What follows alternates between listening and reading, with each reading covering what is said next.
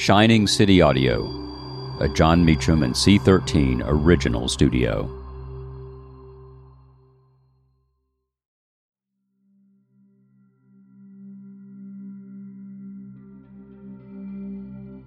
On August 28, 2013, around 2:30 in the afternoon, the late Representative John Lewis spoke at the 50th anniversary of the March on Washington. He was a titan of the Civil Rights Movement and a stalwart figure in our continuing battles for freedom, equality, and human rights. At the 1963 March on Washington, Lewis was the youngest person to speak. He urged the 300,000 people in attendance to, quote, "Stay in the streets of every city, every village and hamlet of this nation, until true freedom comes." 50 years later, as the last living speaker from the March on Washington, John Lewis invited Americans to walk in his shoes. This moment in our history has been a long time coming, but a change has come. We have come a great distance in this country, but we still have a great distance to go before we fulfill the dream of Martin Luther King Jr. Sometimes I hear people saying nothing has changed. But for someone to grow up the way I grew up in the cotton fields of Alabama, to now be serving in the United States Congress, makes me want to tell them, come and walk in my shoes. Representative Lewis's words ring true. We have come a long way as a country, but we still have a great distance to go. In episode 1, we explored how the Civil War and Reconstruction shaped American politics. The battle to end slavery and to transform the slave into a citizen was a bitter one. In episode 2, we examined the birth of Jim Crow, as powerful new strategies emerged to keep black people in their place and to deny them the vote. We saw black people turning inward to build communities and institutions that would ensure their survival and enable them to flourish. The children who'd memorized Lift Every Voice and Sing in schoolhouses throughout the South during the height of Jim Crow terror stood poised to lead a social movement in defense of their rights. All grown up now, by mid-century they had become the generation on the front lines of social revolution in this country. From the Civil War to the Civil Rights Movement, the struggle between progress and betrayal has defined this nation. All too often, we take one step forward only to take two steps backward. This isn't a simple story about the progress towards a more perfect union. It feels more like tragedy, with a chorus of voices crying in the wilderness for a new America. In some ways, the battle over our national story and the place of race in it plays out in that back and forth, continuously rearing its ugly head as we struggle with our national sins. The typical story of the Civil Rights Movement often highlights a handful of charismatic leaders facing down the evil of Southern races. It foregrounds spectacular moments of civil disobedience and conveys a tidy story about the triumph of good over evil. It is the stuff of melodrama. But life is messier than such tales. There's more to the story. The more we examine the footnotes and marginalia in our accepted story of the Civil Rights Movement, the harder it becomes to celebrate it as a neat and natural progression of American values. Join me to uncover the beginnings, perhaps, of a new story. I'm Dr. Eddie S. Glaude Jr., and this is History Is Us, Chapter 3, The Second Reconstruction. Those protests, those thousands and millions of people in the street, have changed what we're talking about, worried about, thinking about. There is a fight over the definition of what America is, and black folks are always at the center of making America live up to its stated ideals.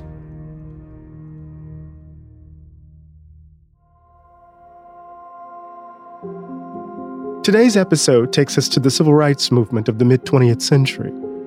For many, the Civil Rights Movement conjures up scenes of protests and larger-than-life figures like Dr. King, John Lewis, and Fannie Lou Hamer. It is a moment memorialized in museums, films, and even children's books. There's a standard story about the period that dominates our public memory. For refusing to give up her seat to a white man, she was arrested and fined, and the Negro people of Montgomery have refused to ride the buses ever since. They walk. Then a few popular images of public protest, sit-ins and marches like the March on Washington in 1963. And the Selma March in 1965. The long-awaited, long-delayed Freedom March to Montgomery begins. Ending with the historic Civil Rights Act of 1964 and the Voting Rights Act of 1965. Today is a triumph for freedom as huge as any victory that's ever been won on any battlefield.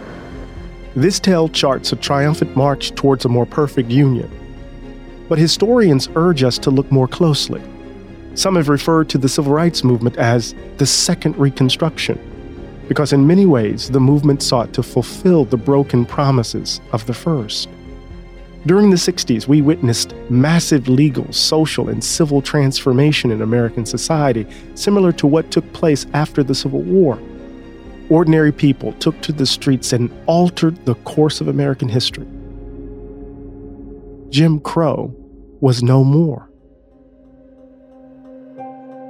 Today, we find ourselves embroiled in debate about the role and place of social movements in the United States.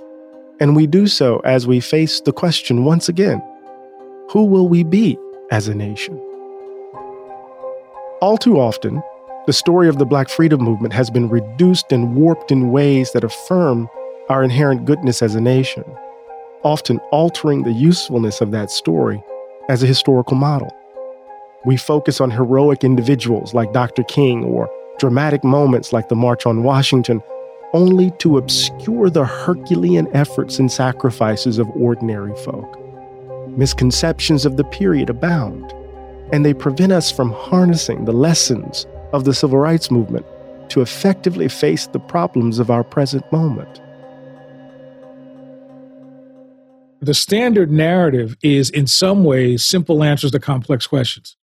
It really doesn't embrace the ambiguity of the period. So it makes it seem like it's a linear march to progress. And it also makes it seem like that it was a march to progress led by a few individuals, rather than recognizing that this really was a people's movement on so many levels. This is Lonnie Bunch III, the secretary of the Smithsonian Institute. He's the first African-American and first historian to serve as head of the world's largest museum, education, and research complex. He was the founding director of the Smithsonian's National Museum of African American History and Culture.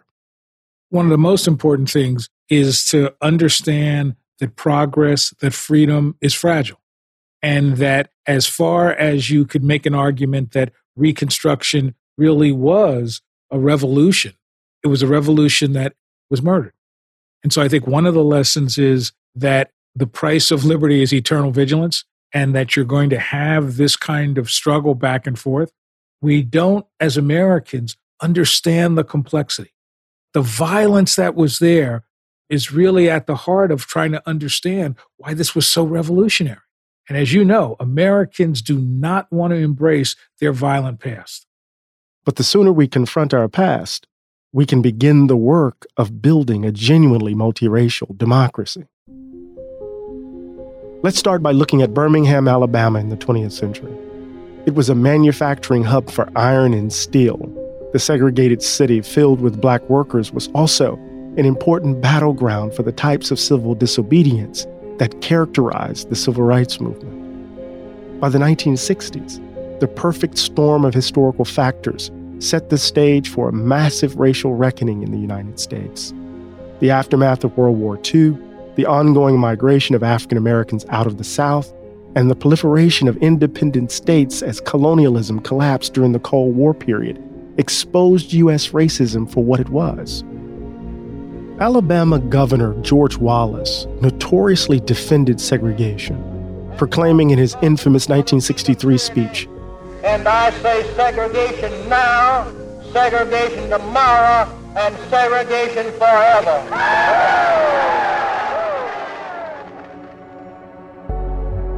In 1963, a boycott led by the Southern Christian Leadership Conference, the SCLC, and the Alabama Christian Movement for Human Rights, the ACMHR, thrust Birmingham into the national spotlight.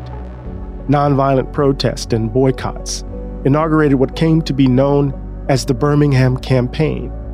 Ministers belonging to both organizing groups penned a letter on behalf of the black community of Alabama. They wrote, quote, "The patience of an oppressed people cannot endure forever." This letter, known as the Birmingham Manifesto, began a week-long desegregation campaign in early April of 1963. Sit-ins, marches, mass meetings, and boycotts filled the days. But when the city drew up a court injunction against the protests, demonstrators had a choice: cease and desist, or risk everything to finally end this nightmare. They decided to risk everything and resolved to disobey the court order. In May of 1963, protest against segregation in Alabama brought the issue of racial conflict to a head. Martin Luther King Jr., appalled by the, quote, "unjust, undemocratic, and unconstitutional misuse of the legal process," knew that he would likely be arrested. He chose to make a faith act. On April 12, 1963, just 2 days after the court order to block additional demonstrations, Martin Luther King Jr. was thrown in jail. The activities which have taken place in Birmingham over the last few days, to my mind, mark the nonviolent movement coming of age. This is the first time in the history of our struggle that we have been able, literally, to fill the jails. And in a real sense, this is the fulfillment of a dream, for I've always felt that if we could fill the jails in our Witness for Freedom, it would be a magnificent expression of the determination of the Negro. And a marvelous way. He was held captive in solitary confinement, where he penned an open letter which today is very well known as the letter from Birmingham jail.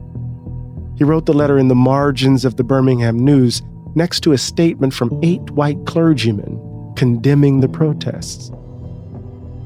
There can be no gainsaying the fact that racial injustice engulfs this community. Birmingham is probably the most thoroughly segregated city in the United States. Violence engulfed the city. Dynamite exploded on a Sunday morning, killed 4 little girls in Sunday school, injured 20 other Negroes. On September 15, 1963, just before the 11 a.m. service at Birmingham's 16th Street Baptist Church, Klan members detonated a massive bomb on the east wall of the church. More than 200 people, including children, were inside the building. The church collapsed. It was the oldest black church in Birmingham, Alabama, and a popular meeting place for civil rights leaders. Then they began pulling the bodies out of the rubble. There were 4 in all, little girls between 11 and 14 years old. One of them had been decapitated by the force of the blast, which the police think was caused by 15 sticks of dynamite. 22 others were injured. Most of them, like the 4 dead girls, had been in the Sunday school near where the bomb exploded. Addie Mae Collins, Cynthia Wesley, Carol Robertson, and Denise McNair did not survive. This was the 3rd bombing in Birmingham that took place in the span of just 11 days, immediately following a federal court order for integration of Alabama schools. Birmingham had earned its tragic nickname, Bombingham. From all over the cities, Negro who had heard the news began to gather at the church. The church itself was devastated. Every window but one was broken. Pieces of masonry weighing 20 pounds were ripped from the facade and thrown across the street. Inside, a whole fire. The bombing of the 16th Street Baptist Church gripped the nation. It drew national attention to the ongoing struggle for civil rights. Marches and protests erupted in its aftermath. The grieving black community in Birmingham and surrounding cities rushed to the site of the bombing to bear witness to the devastation. Here's Secretary of the Smithsonian, Lonnie Bunch, again. What I'm struck by is that the sense is that you had this horrible tragedy, but then they built on that tragedy, and they got to a place where Birmingham was changed, America was changed. The reality was that very little was changed, that what you have is the best example of the explicit fight over the definition of who has the rights, who is. But in essence, as I see the Birmingham March, people look at it as a success because, you know, it got all that visibility. But ultimately, when the cameras left, Birmingham was still Birmingham. In the hours after the bombing, when black folks rushed to the church to face the nightmare of life in the United States and especially in the South, Governor Wallace deployed police and state troopers. Protests turned violent, and 2 black men were killed. Black people had to face this struggle time and time again. They fought for one another in every way they could. When the dust and rubble settled, they routinely confronted the pain of broken faith and broken promises. They picked up the pieces again and again, despite it all. And they did it with great courage. Courage that's even difficult for people like us to understand. Some of the brave ones were just kids. I think what's so important to me is watching the children get involved. They had a courage that their parents didn't have because they had a hope for a different Birmingham.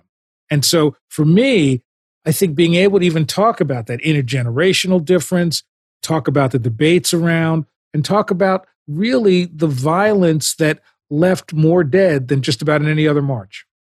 What really helped me, candidly, was walking across the Edmund Pettus Bridge. Until I walked across that bridge, I didn't understand it.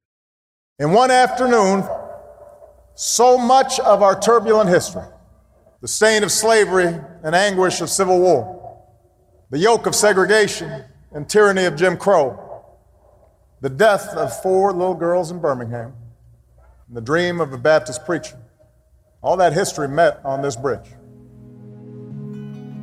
The Edmund Pettus Bridge in Selma, Alabama is a historic landmark named for a former Confederate Army Brigadier General, a U.S. Senator and leader of the Alabama Ku Klux Klan. The bridge traverses the Alabama River. On March 7, 1965, a 25-year-old John Lewis led over 600 marchers over the bridge. We're marching today to dramatize to the nation, dramatize to the world, that hundreds and thousands of Negro citizens of Alabama, but particularly here in the Black Belt area, denied the right to vote. We intend to march to Montgomery, present St. Grievous to Governor Joy C. Wallace. The large group was mixed, high school, aged children, and adults alike joined the protest. They were met with brutal force. Using horses, dogs, billy clubs, and tear gas, state troopers and police officers terrorized the crowd of peaceful demonstrators marching for the right to vote. Blood flowed along the paved bridge. Black people were being beaten nearly to death. You could hear the billy clubs. The cameras were rolling. Americans across the country saw the gruesome photos and video footage. The images stunned the nation. The incident came to be known as Bloody Sunday.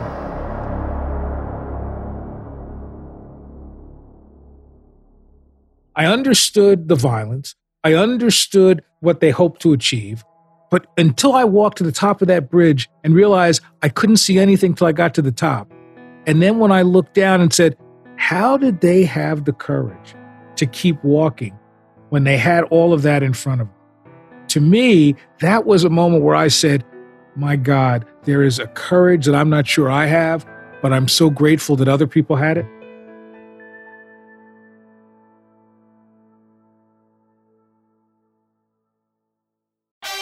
I'm Lauren Sherman, the writer behind Puck's Fashion and Beauty Memo line sheet, and I'd like to welcome you to my new show, Fashion People.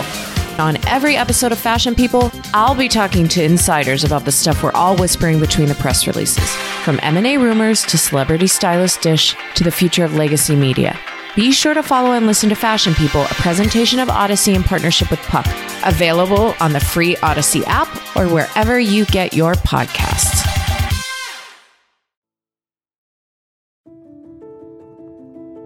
The figure of the charismatic black male leader dominates the standard story of the civil rights movement. To be sure, clergymen, politicians, and veterans were certainly pillars of the community. But ordinary black people from all walks of life truly made the movement work. What most storytellers miss is that it was a true people's movement. Grassroots efforts at the local and state level influenced changes in federal policy. Common folk, sharecroppers, domestic workers, Pullman porters, factory hands, and school teachers all mustered the courage and strength to fight. I think today people still are looking for the Marcus, the Malcolm, or the Martin. And of course, the catalyst for historical change and freedom making has been ordinary people organizing at the grassroots level as voters, as protesters, as disruptors, as rebel insurgents, et cetera, and creating a climate in which more highly visible leaders and elected officials had to respond. This is Barbara Ransby, the John D. MacArthur Chair and Distinguished Professor in the Departments of Black Studies, Gender and Women's Studies, and History at the University of Illinois at Chicago. Professor Ransby is the author of two award-winning books, Ella Baker and the Black Freedom Movement, A Radical Democratic Vision, and Eslanda, The Large and Unconventional Life of Mrs. Paul Robeson. The central mainstream narrative is one of this steady, linear progress for African Americans, from Frederick Douglass to Martin Luther King to the White House.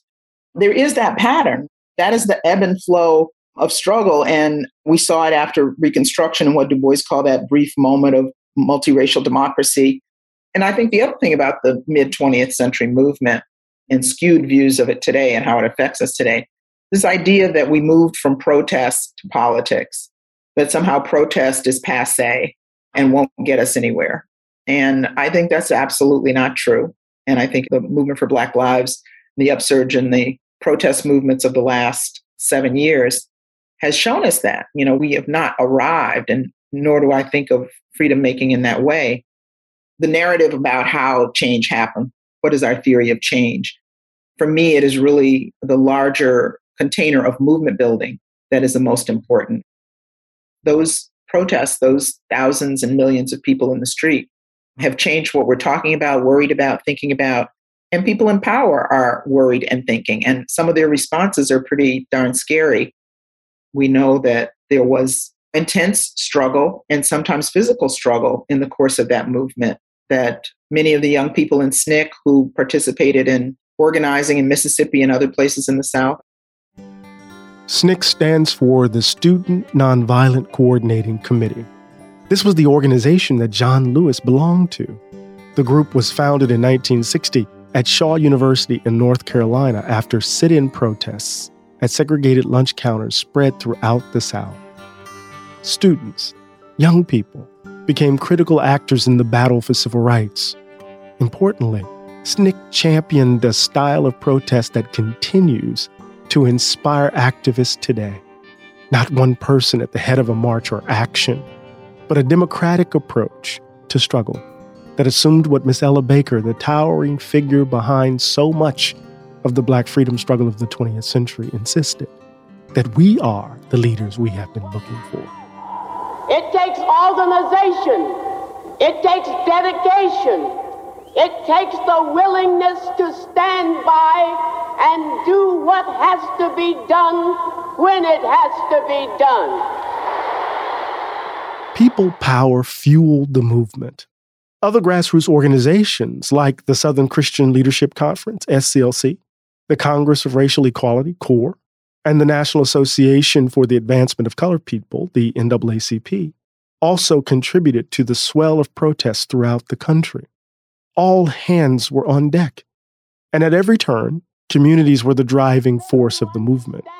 That they, as well as you and I, cannot be free in America or anywhere else where there is capitalism and imperialism until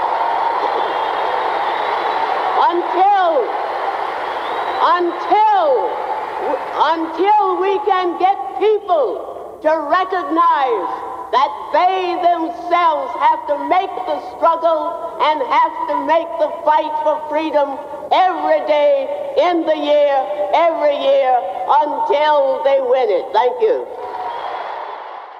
Everyday people provided the labor and the numbers to make massive demonstrations possible. Ordinary people struck the blow for freedom. The standard story often leaves aside this aspect of the movement. We don't really talk about the tensions, the fundamental tensions in SNCC and other organizations between black and white participants, and we rarely talk about the depth of the violence. We don't understand the fact that Martin Luther King wasn't embraced by so many people in the black community, contrary to the sort of myths that we like to have. Not everyone was enthusiastic about Martin Luther King Jr. during the movement. Contrary to popular belief, towards the end of the 1960s, his political stance on issues like economic inequality, labor policy, and the Vietnam War drew the ire of many. He had begun to voice a more radical politics about racial justice and economic fairness. He called for a revolution in values, a fundamental turn away from materialism, militarism, and racism. By the time of his death, Dr. King found himself caught between the rage of a white public no longer willing to hear his prophetic message and the impatience of militant young black men and women who now shouted Black Power. This part of King's story and the story of the movement has become a footnote of sorts, an appendage to our standard narrative, or the moment, a moment of decline when everything fell apart. But why? Frankly, it's easier to imagine Dr. King as our friend Martin, a one-dimensional figure with a narrow focus on using nonviolent protest to expand voting rights and to push for desegregation. This King affirms our national story, and such a depiction does not threaten our nation's identity. In fact, it helps secure our faith in the America that is always on the road to a more perfect union. When we read Dr. King in this way, when we hide the tensions and conflicts within the movement, it's much easier to cast that period as a triumphant story. And that story helps secure the myth of our innocence, even in the face of our failures. It's a battle, both an external and an internal battle. I mean, I think that in some ways, people feel like you really can't discuss a lot of the internal debates within the community, within the movement, because that seems to be undervaluing ultimately what they accomplish. But I would argue it is those actual fights and debates within the movement that are really transformative, that tell us about different notions of what America could be. But it also tells me that energy that came from that, those debates within SNCC, the sort of trying to figure out, all right, how do you go against Martin Luther King without going against Martin Luther King? So the public doesn't come after you. To me, all of that is really so rich, and we don't get at that complexity at all. So what do we do with these fables in our history? Well, for starters, we have to tell a different story, a better story. We have to educate ourselves about the nuances and complexities of the past. And our national institutions, like schools and research institutions, libraries, parks, they all play a role in this rewriting. Museums do too. The National Museum of African American History and Culture in Washington, D.C. is the nation's largest and most comprehensive cultural destination, devoted exclusively to exploring, documenting, and showcasing the African American story and its impact on U.S. and world history. Put differently, the museum tells an American story, one that we all need to hear. Secretary Bunch curated the story of the Civil Rights Movement in the museum, and he explains how. The key for me was, how do I reduce it to human scale? How do I then take away all of the sort of fluff and say, let us look at the core? I don't really begin with Brown versus Board. In many ways, I begin with Emmett Till. And the notion that violence, but also the strength of a woman who refused to say at the worst moment of her life, I'm going to sort of close down. Rather, I'm going to keep that coffin open so they see what they did to my son, and how that reinvigorated so much of the civil rights movement. So for me, it was really humanizing it and really trying to make sure I explored questions of gender. That I wanted people to understand that Rosa Parks was involved in anti-rape activity in the 1940s, not just sort of, sitting at the back of the bus. So that in essence, the goal was humanize it, bring women forward, and to really basically use it to create a new generation of activists, to say that here are people who risked it all to change a country, and that means it is incumbent upon everybody who walked through this museum, whether you're 6 or 60, to continue that struggle. So it really was an activist sense that struggle has to be committed to and maintained. So with an attentive eye toward the historical actors in the margins, Secretary Bunch helped reshape our understanding of the movement. And visitors to the museum can get a sense of the depth of complexity of our national journey by literally walking through the museum and seeing how the exhibits are organized. Even the way the history galleries are, I wanted you to go up and back. I didn't want you to think it was just straight ahead, that I wanted you to see that every moment there is a counter-narrative, there is an attack, there is a fight over the definition of what America is, and Black folks are always at the center, I would argue, of making America live up to its stated ideals. But I wanted people to see that struggle, that back and forth, because I did not want anybody to think, the museum's up, Obama's president, we've made it.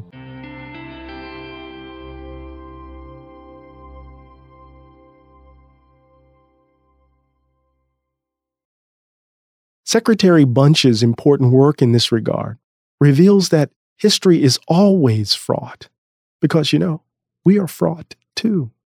It is our stories after all. I just say it's a doggone fight. It's always been a fight, and that in essence, Black folks have been at the center of the fight. There are times we've led that fight, but every fight that there's been with Black folks in, we do get hit. It's up for us as historians to, one, make sure we realize we're not just talking to each other. Make sure we help people understand the value of the past and the lessons. This notion that history repeats itself. But in many ways, I am really struck with how the sort of lack of political will and the violence ends the first Reconstruction. And if I've done anything with the museum, with the Smithsonian, is to say that the story of Black folks, Native folks, Latino folks, it's the story of us all. And if we don't understand that, then we really will never understand who we once were, not understand at all who we are today, but more importantly, not allow us to build a shared future. It's not a linear story, not a straight line to triumph. One gets a sense of the fits and starts that characterize this fragile experiment. Here, America is not just an idea, it is an argument. It is a fight. Perhaps the issue, the story, isn't really about a more perfect union, but about imperfect people trying desperately to figure out how to live together and to make real the promises of American democracy. All too often, we have chosen to turn our backs on those promises. Over and over again, we have chosen safety in the lies we have told about men and women. And so many have suffered because of it. Not just those who bore the sting of the whip, but those who lost themselves in delivering the lash. James Baldwin comes to mind again. He says, quote, "People who treat other people as less than human must not be surprised when the bread they have cast on the waters comes floating back to them, poisoned. This is our history, and we must face it, pass through it, if we are to become a truly multiracial democracy on the other side. What I think comes out for me out of Reconstruction is the sense of missed opportunity. What a possibility of what America could be. And every time I think about that missed opportunity, I say, how can we make up for it? But then January 6th made me worry that forget a missed opportunity. We've got a war on. What you really see is a desire to say enough's enough. And I'm worried that we're at that point where we used to say enough's enough. Now what you're hearing is people saying, let's push it back. Let's return to this image of a white America. Fits and starts. One step forward, two steps backward. The reality is this, that every racial reckoning in the history of this country has involved or entailed betrayal. The sense that at every moment, when it feels as if a new America is about to be born, the umbilical cord of white supremacy has been wrapped around the baby's neck, choking the life out of it. We have to be better midwives if a new America is to be born. In 1966, when Langston Hughes handed his good friend Nina Simone a copy of his poem, Backlash Blues, he asked if she would be willing to set the song to music and perform it. She obliged, performing the poem-turned-song publicly for the first time at Lincoln Center's Philharmonic Hall that November. It was officially released in October of 1967 and would go on to become one of the most famous songs from the Civil Rights Movement. When I try to find a job, to get a little cash, all you're gonna hand me is your 2 cent backlash. Put plainly, this blues poem about white backlash provides a window into the soul of the nation. Backlash torments us still. What I feel very strongly about is that if we don't use this history to really illuminate those dark corners, to say that this is a struggle, it's a struggle that we have to engage in, and that really this is less about Black folks and more about the goals of a nation. I worry that what we haven't done is engage enough people to understand that this is not a time to tread water. We've got to have people believe that they can move an America in a different direction, rather than simply say, oh my God, what's happening? What happened on January 6th? Rather, what I want to see people say is, okay, the struggle continues.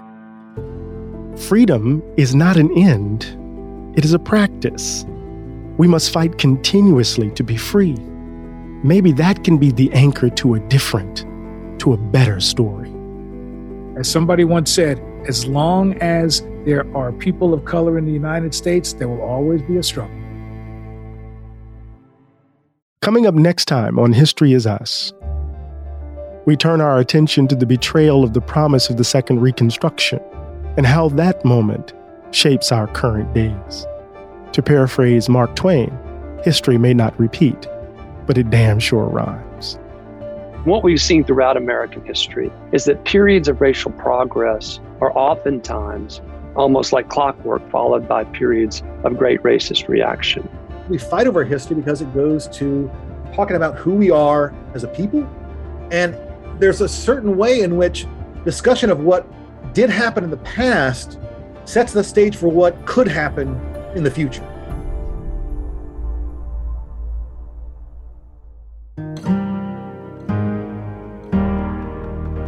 History Is Us is a creation and presentation of Shining City Audio, a C-13 Originals and John Meacham studio. It is executive produced by Chris Corcoran and John Meacham, narrated by me, Dr. Eddie S. Glaude Jr., and written by Shelby Sinclair and me. Directed by Paige Himson. Production assistance by Terrence Mallingon Editing, mixing, and mastering by Andy Jaskowitz. Production and creative support by Lloyd Lockridge, Chris Basil, David Weisbord, Nikki Kovic, and Ian Mutt. Artwork is by Kurt Courtney. Marketing and publicity by Maura Curran, Josephina Francis, and Hillary Schiff. Research by Shelby Sinclair, and additional assistance from Dion Worthy and Elio Leah. Thank you for listening to Chapter 3 of History Is Us, a creation and presentation of Shining City Audio, a C-13 Originals and John Meacham studio. If you're enjoying this podcast, please rate, review, and follow it on your favorite listening platform so others can find and enjoy it as well.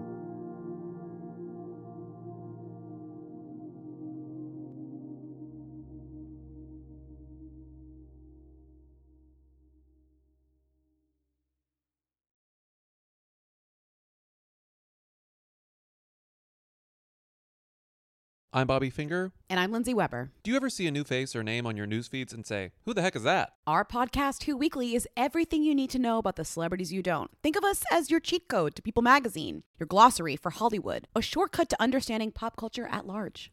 For the past 8 years, Who Weekly has been telling listeners everything they need to know about the celebrities they don't. The New Yorker says we spelunk deep into the demimonde with convivial delight. That's a direct quote. Mostly, we're going to explain to you Irish star Barry Keoghan's sudden rise to fame and relationship with a not-so-under-the-radar pop princess named Sabrina, the fake wedding Real Housewives star Cynthia Bailey had to promote a limo rental company, and why all the Gen Zers you know are talking about a guy named Benson Boone. Each episode goes deep into the biggest celebrity stories of the moment, and if you're still confused, we even have a weekly call-in episode where we answer the most burning celebrity queries. Who Weekly airs twice weekly with brand new episodes on Tuesdays and Fridays. Listen and follow Who Weekly, an Odyssey podcast, available now for free on the Odyssey app and wherever you get your podcasts.